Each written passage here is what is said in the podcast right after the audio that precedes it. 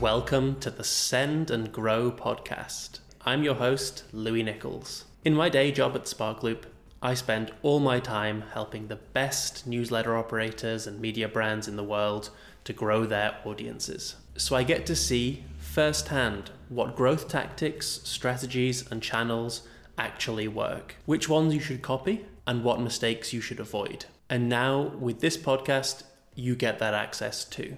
Every week, I sit down with a different guest, from industry experts to successful operators, and we go deep on the stuff that you need to know so you can become really effective at growing and monetizing your email audience. Today, I'm joined on the podcast by Brian Morrissey. Brian is one of my favorite commentators in the media space. As president and editor in chief of Digiday, he was the driving force behind their growth into a global media brand. Since leaving Digiday about two years ago, Brian has started a completely new brand called The Rebooting, where he publishes in depth newsletter articles and podcast episodes on the mechanics of building sustainable media businesses. Brian, thank you so much for joining me today. You're one of the few people that I talk to who has a very strong sort of journalistic, sort of like more traditional media background when it talk when it comes to newsletters. A lot of people are in the sort of the creator first space, whereas you've yeah. been you know doing this for a long time. I defected. I defected. Exactly. Exactly.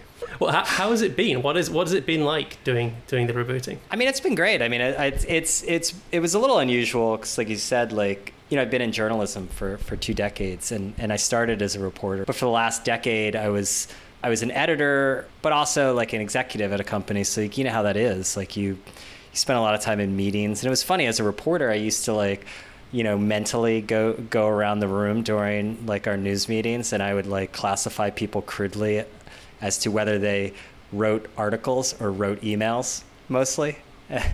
and I, but of course, I was making a value judgment on the people because we had too many people who were writing emails and not enough people who were writing articles. And as someone who was writing articles, I thought that like people who wrote articles were by far the most valuable people. And then I started, then I became one of those people who wrote emails, and I was like, you know, the people who write emails are really important in an organization. now I do both. Well, I don't write it. Uh, I literally write articles that are emails, so it's full circle. But no, it's been it's been great. I think one of the the fun parts of it has been you know, I did a lot of parts of media, but I never did ad sales because just because of obvious conflict issues and stuff like this. So you know, learning that side has been has been pretty fascinating. I know. I think I sent you a note on, on something the, the other the other week about it because you you had I forget her name on, but she had some really good points about about the sales process. So I think that's been that's been good, and I, I've liked the independence. I mean, I'm doing this. I'm doing this from Porto in Portugal. I probably could have done that back at Digiday, but it's harder when you have a team. Yeah, how how do you find sort of keeping yourself on, on deadlines and keeping yourself to a to a cadence? Do you sort of self impose anything there? Yeah, that's why I'm in Europe right now because like, you know, I still publish on like US hours and what I realized that as a journalist, like every single journalist is a total procrastinator and does everything at the last minute. But that if I'm in Europe, that gives me like a 5 hours so I can actually put off things to like even the day of whereas like back at home, like there's no way I could get up at like five o'clock in the morning and be able to bang something out. So that's a major advantage, you know, plays into my strengths as a procrastinator. No, I mean, I, I am used to, you know, I think going back to writing is is you gotta you gotta dust it off and stuff like this. But if you've done anything long enough, it, it probably comes back to you. So I, I don't find the cadence like necessarily difficult. I, I only do like two newsletters a week. I just keep like a notes app with, you know, as, as ideas come to me, I put them in there because I'll, um, I'm at the age where you just like, if you don't write it down, you like immediately forget it like 10 minutes later. So that's, that's, that's how I operate.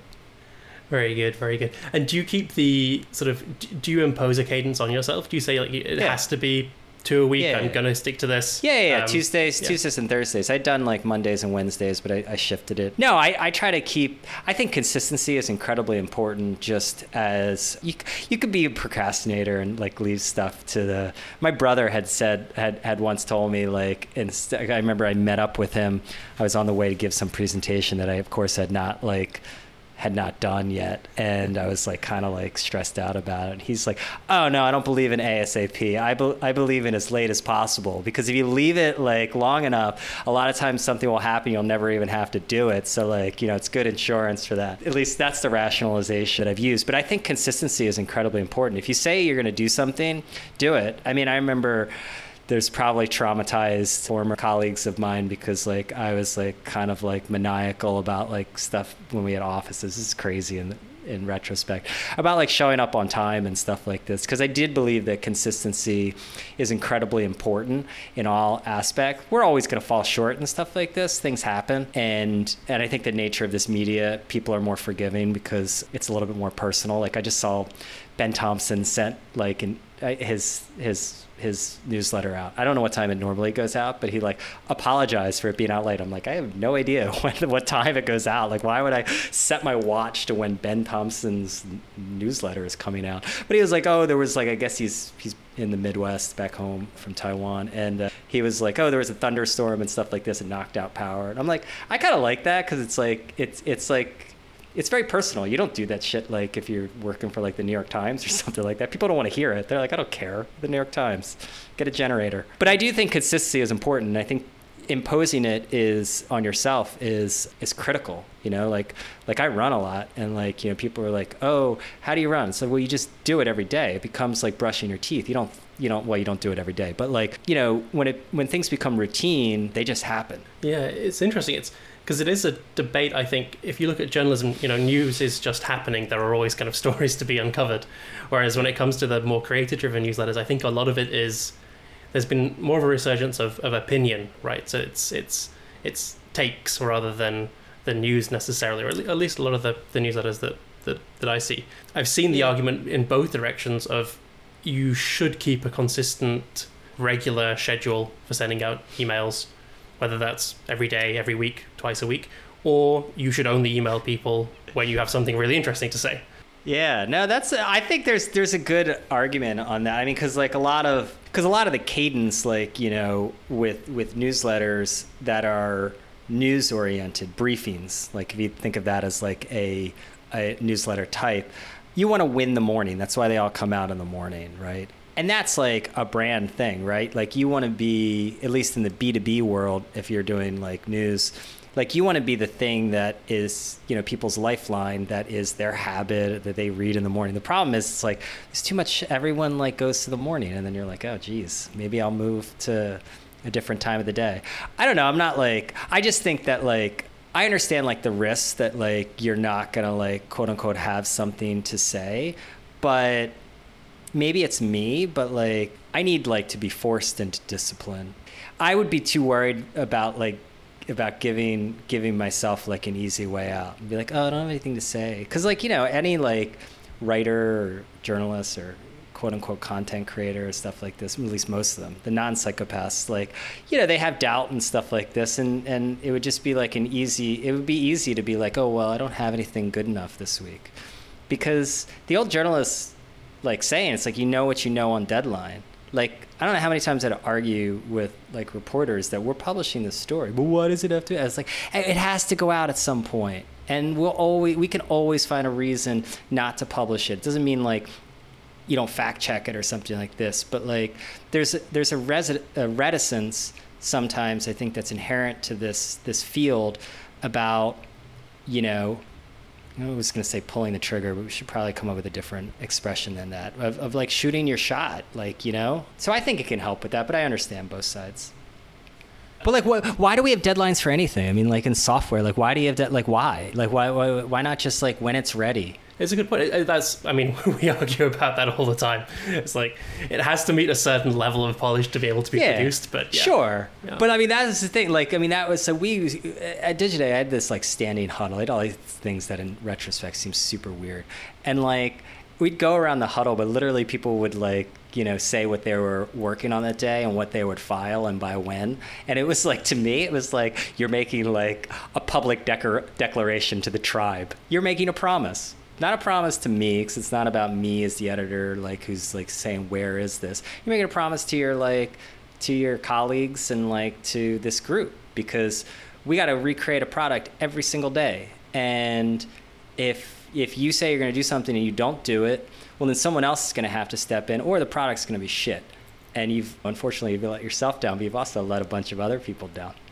Well, I mean, there's the there's the habit forming aspect as well, right? Which is, I think, if you look at like a morning brew, for example, I think part of the reason that they I think is so powerful is they have that five minutes of your attention in the inbox every morning that you know Yeah. 30 years ago a newspaper would have had.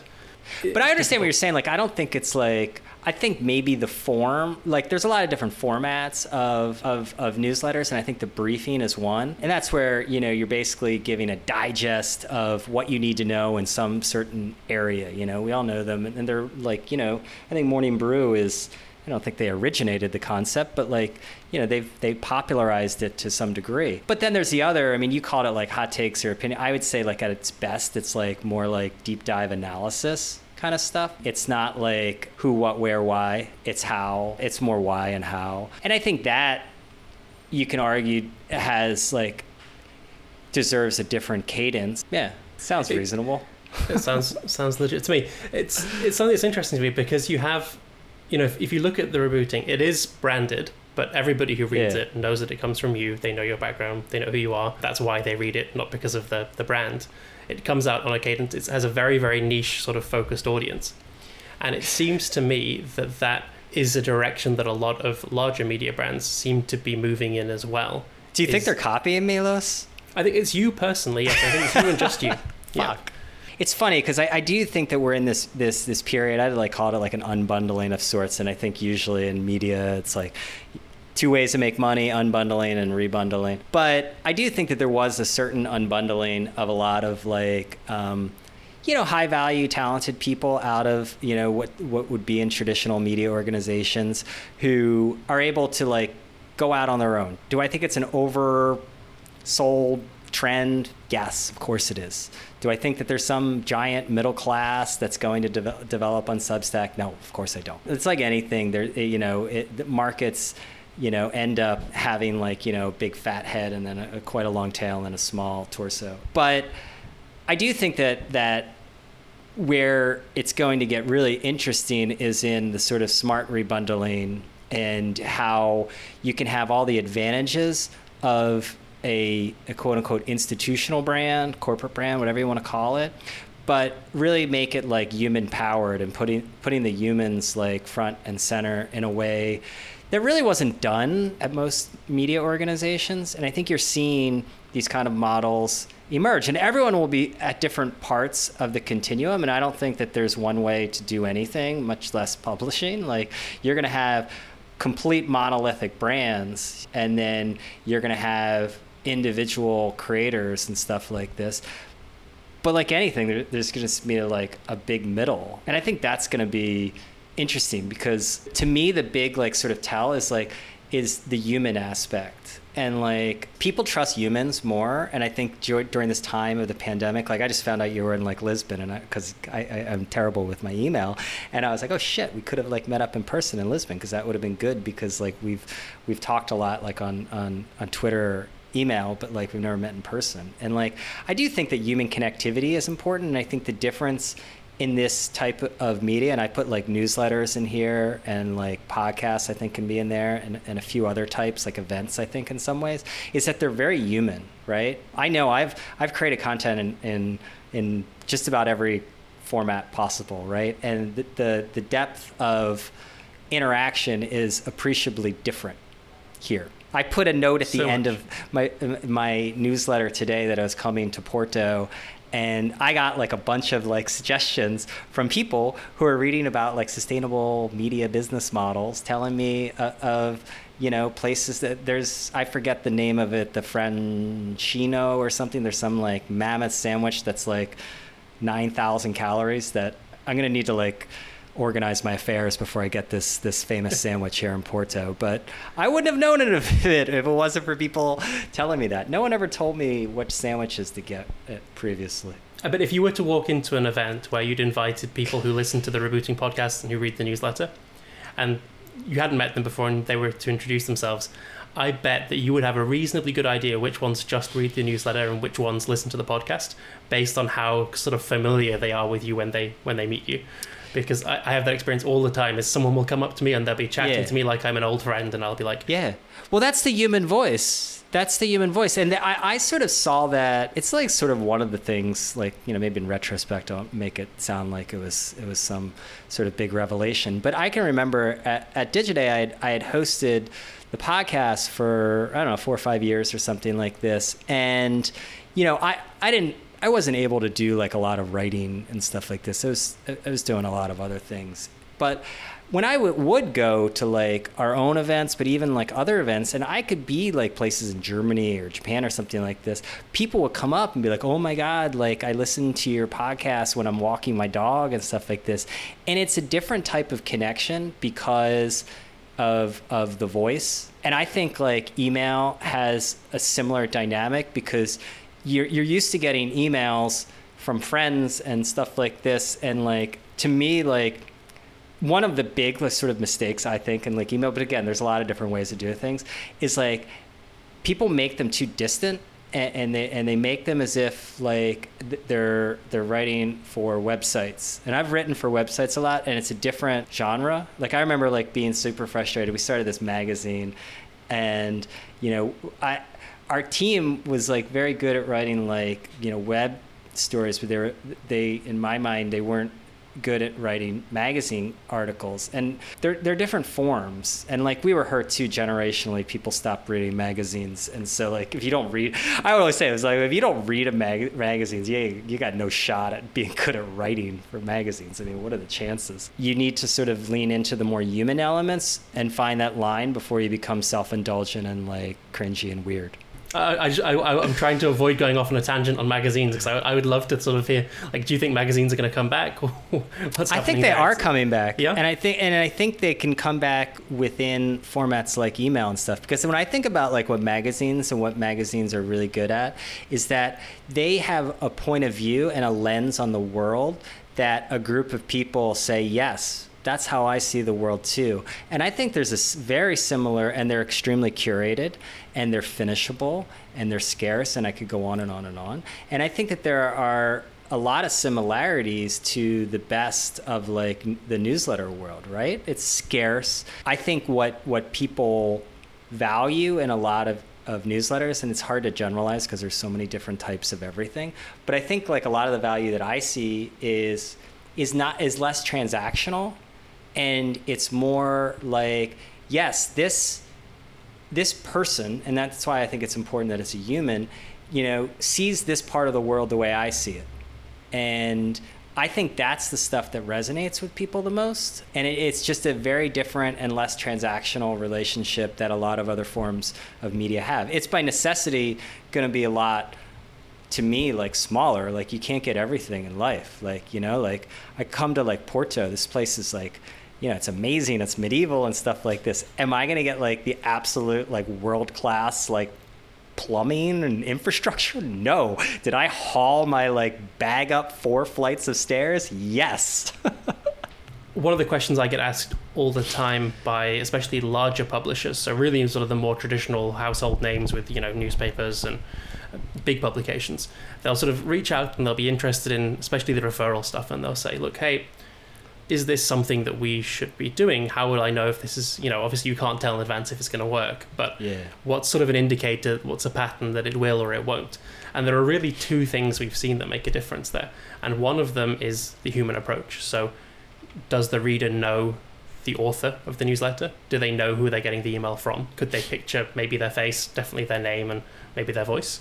Makes a big difference to whether people will, will share for some reason. And then the other thing, which again, traditionally I think publishers haven't been great at, but it seems like they're getting a lot better at, and it's something that you know the, the creators among us are a lot better at, is putting the the content itself into the email. So you'd see, you know, traditionally those like summaries where the, the email was basically just a delivery mechanism, right? It was just Ah, here are yeah. five links to stuff that we've written on the site.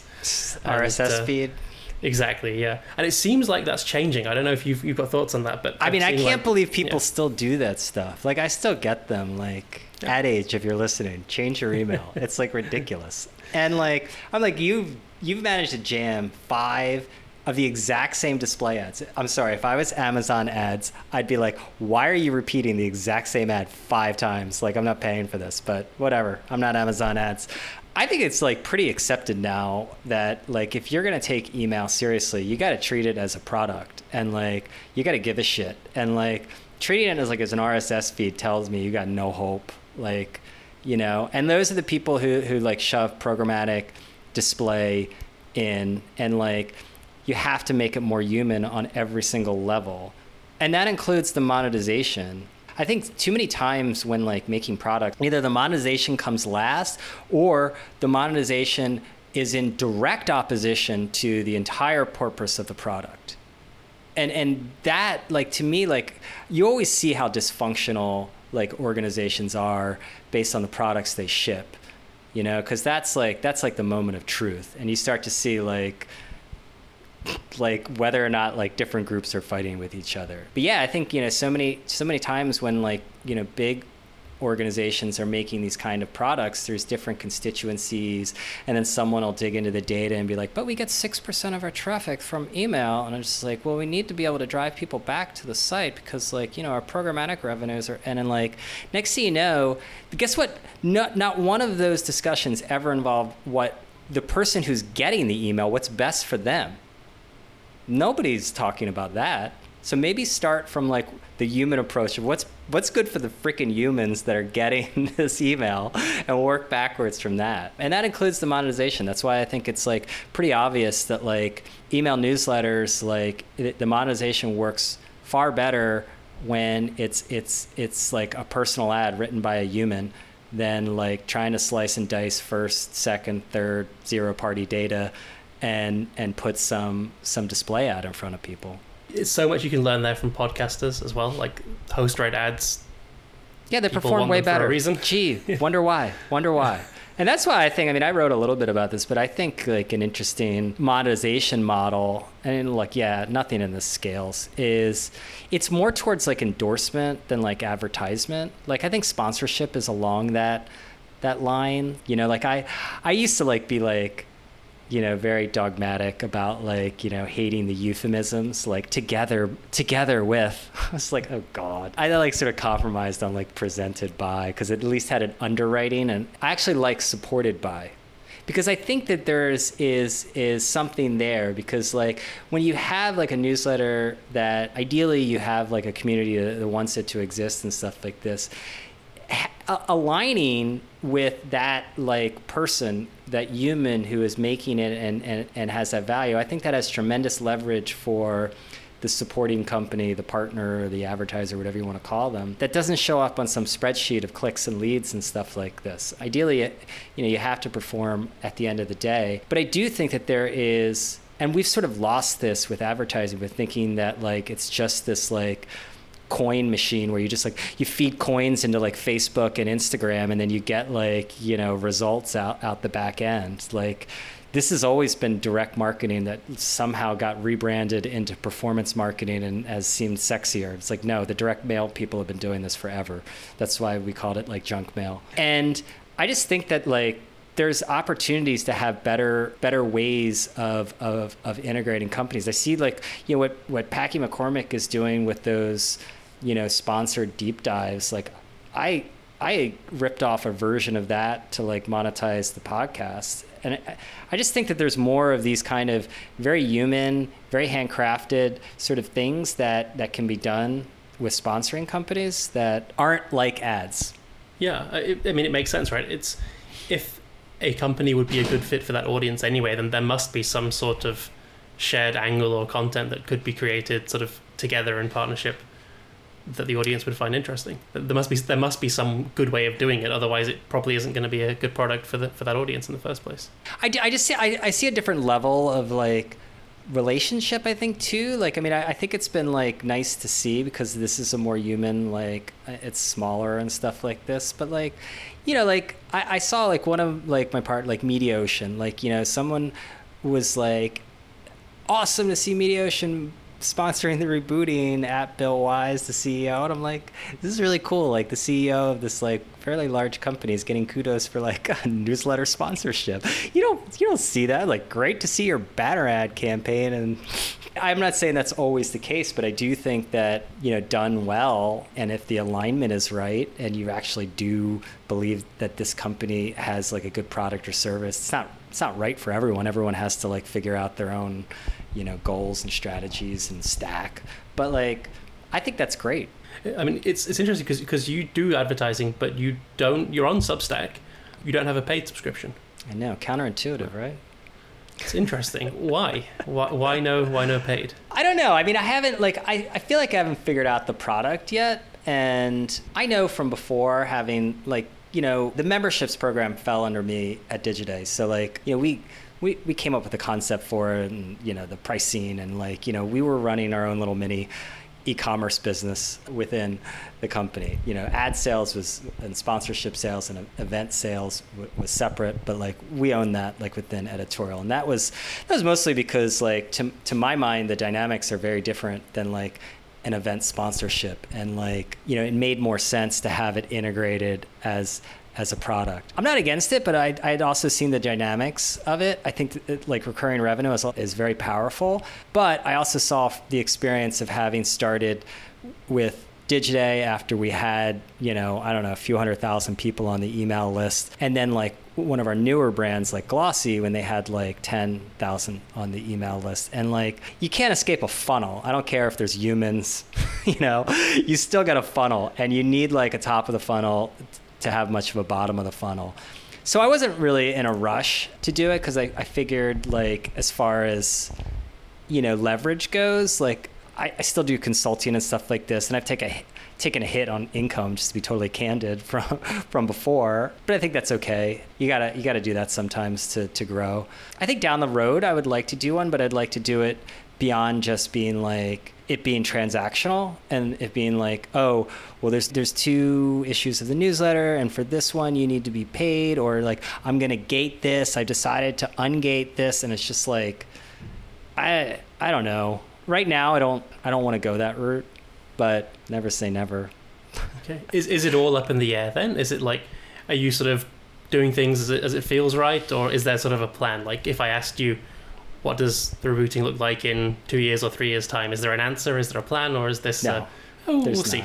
I, I, my, my goal is to, to use my time in Porto. I'm here till Sunday to come up with with that plan, with the, the understanding that like no three and five year plan has ever been followed. Like even Stalin couldn't like pull off a three year plan. So like I think it takes a little bit of humility and that like anyone you know the old saying it's like it's not the plan it's the planning and I get that. I mean I've made a lot of plans before, but you know a lot of this stuff is a little bit at least for me a little bit seat of the pants. Um, I know I know where I sort of want to go with this. Like, I don't want this to be a solo business forever. I want to build it into.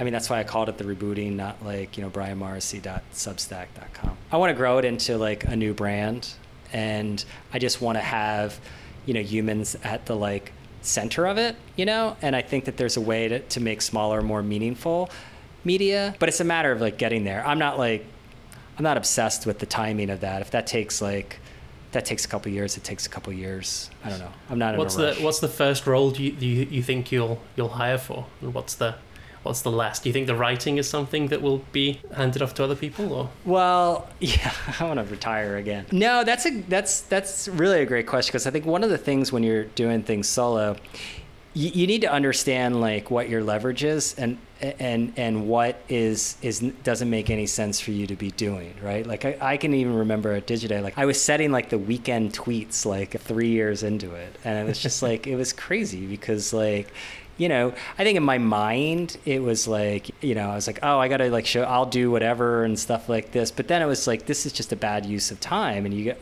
i think one of the things of going solo is it's sort of the opposite the opposite of like an elimination diet. It's like you eat everything. And then you start to decide the foods that like you sh- probably shouldn't be eating those. Like that sandwich that i'm going to have later will probably go on that list. But like that to me is like what I- i've started to realize like what like i have the most leverage doing. At this point the the most leverage i have i have a lot of it revolves around like making the product myself because I've made stuff like myself, like written articles and stuff like this, but I've also led teams that that that did that did a lot of it. They're different. They're different products, right? You, you have more control over writing the stories yourself than trying to get someone else because people are different. You know, humans are different. And it's a different product than, than the one you imagine. Like I would always, I was like a nightmare of an editor because at heart I'm a, a, a, writer. So I think like when you're that way, and I've had editors like this, and no matter how good they are and how they try to like, they always read something and like, oh, I would have done this differently. It's like the plumber when the plumber comes in. I don't know if that happens in Europe, but like I just had a plumber in, in New York and they always come in. It's like, oh, who did this? I'm like, oh God, this is going to be very expensive. I think there's a good argument to like bring in someone on the business side, but like I don't really agree necessarily with that that sort of dichotomy that's often presented out there of like creator operator. Like i don't even know what the word operator is to be honest with you. Because like and maybe this is my own like hang up so take it or leave it is like it kind of puts like the content people in their little content box and i've seen that a lot. And personally i'm like why? Like i ran a membership program like I, the tech and product team were under me like I look at my leverage of, of, of not being quote unquote just content. Like, if you're really great at content, in my mind, when that's your product, you're the most valuable person in the organization. And that's great. And so I think there's a lot of advantages of going narrow and deep.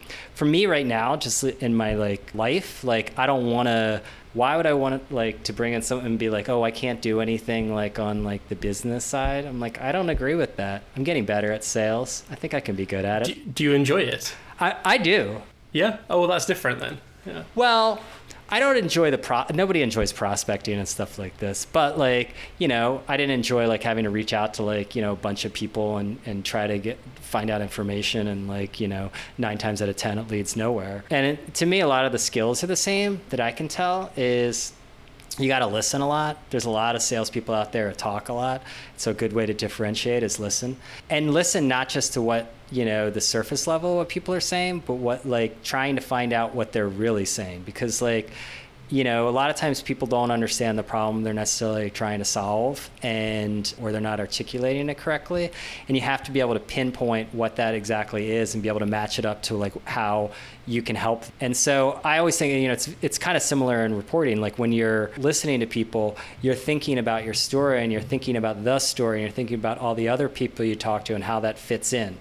And to me, that's sort of two track mind. It's like I'm not bilingual. It's how I imagine being bilingual would be is like is really valuable. So there's crossover. I guess if you if you don't mind doing both parts, then it becomes yeah. a lot easier if you if you enjoy them. I want to do like a daily news product, and I also want to like tackle like other like high value areas. Like I'm doing it's just like in publishing, but I want to I want to I want I want to be able to like tackle like streaming and like overall product. I think there is a good field, and yeah, you just you just pick off different like areas in which there's a lot of stuff happening. There's a clearly defined buy and a sell side. I know that that's incredibly important. Like if you can sit between a buy and a sell side, you can create marketplace dynamics, and that means the do subs, don't do subs thing is kind of irrelevant because there's always always value there. Yeah, so that's what I'm thinking. Do you have any sort of thoughts and predictions on, on what the newsletter landscape is going to look like in a couple of years? How do you think? I mean, I, if it'll if it'll exist in a couple years, I don't know. You don't think so? You think we'll all be in uh, whatever it is, Web 7.0 in the AR like? No, those glasses. I mean, I'm actually writing something that like it's funny. I actually went analog. I like I I was like going in like Lisbon to like it was off that pink street, but it was like a, it was a normal place. There's a nice little square there, and I like walked by. And I was like, oh, I'm gonna come down here and, and like do my newsletter. But I was like, I don't want to be some goon with a with a laptop out at like one of these places. And so, so you like, bought a typewriter and were down there with. No, I, I, I, I, had like a notebook and I wrote because it was a little bit of like old school. Because whenever I would like travel in Europe when I was like a college kid in the '90s, we wrote letters. We had like par avion envelopes, those super like you know like there was no phone calls cost like five dollars a minute or something like this and so you were cut off from the world back home. So I was always writing. My original writing was writing like sort of longhand. So anyway, I decided to do that just because I didn't want to carry a laptop and be a goon. Once you know it, I freaking left the thing then at some like restaurant and it oh. didn't open before I left. So I, I had to like rewrite it again. But I think a lot of like what I'm what I'm like sort of writing about is I think that there's this like sort of human form of media, this like humanistic media that is like a complete reaction against all this like mechanized programmatic media that's all about efficiency and all about like very thin interactions with people. So like all the pushing into the metaverse i think is like amazing and it's all great because like there will be a reaction to that and people will want a different form of media that's that's just simply more human. As like what it means to be human becomes more like abstracted i think people are going to want more human experiences. It's why like to me like the three the triangle is like newsletters podcasts and events because they're all human. Well brian thank you so much for taking the time. Cool. it's been super interesting and we'll have to have you back on hopefully in a, in a couple of months when you've recovered from the sandwich. anytime. We could do it next week. We'll do it next week. Perfect. Let's do it. Okay. Awesome. Good stuff. Thanks. Thank you so much. Thanks for listening to this episode of the Send and Grow podcast. If you liked what you heard, here are three quick ways that you can show your support. Number one, leave us a five star rating or review in the podcast app of your choice. Number two, email or DM me with some feedback, with your questions, or with suggestions for future episodes. And finally, number three, Share your favorite quote from the episode on social media and tag both me and our guest. All of the links for that are available in the show notes, and whatever option you choose, I am really grateful for your support. Thanks and see you next week.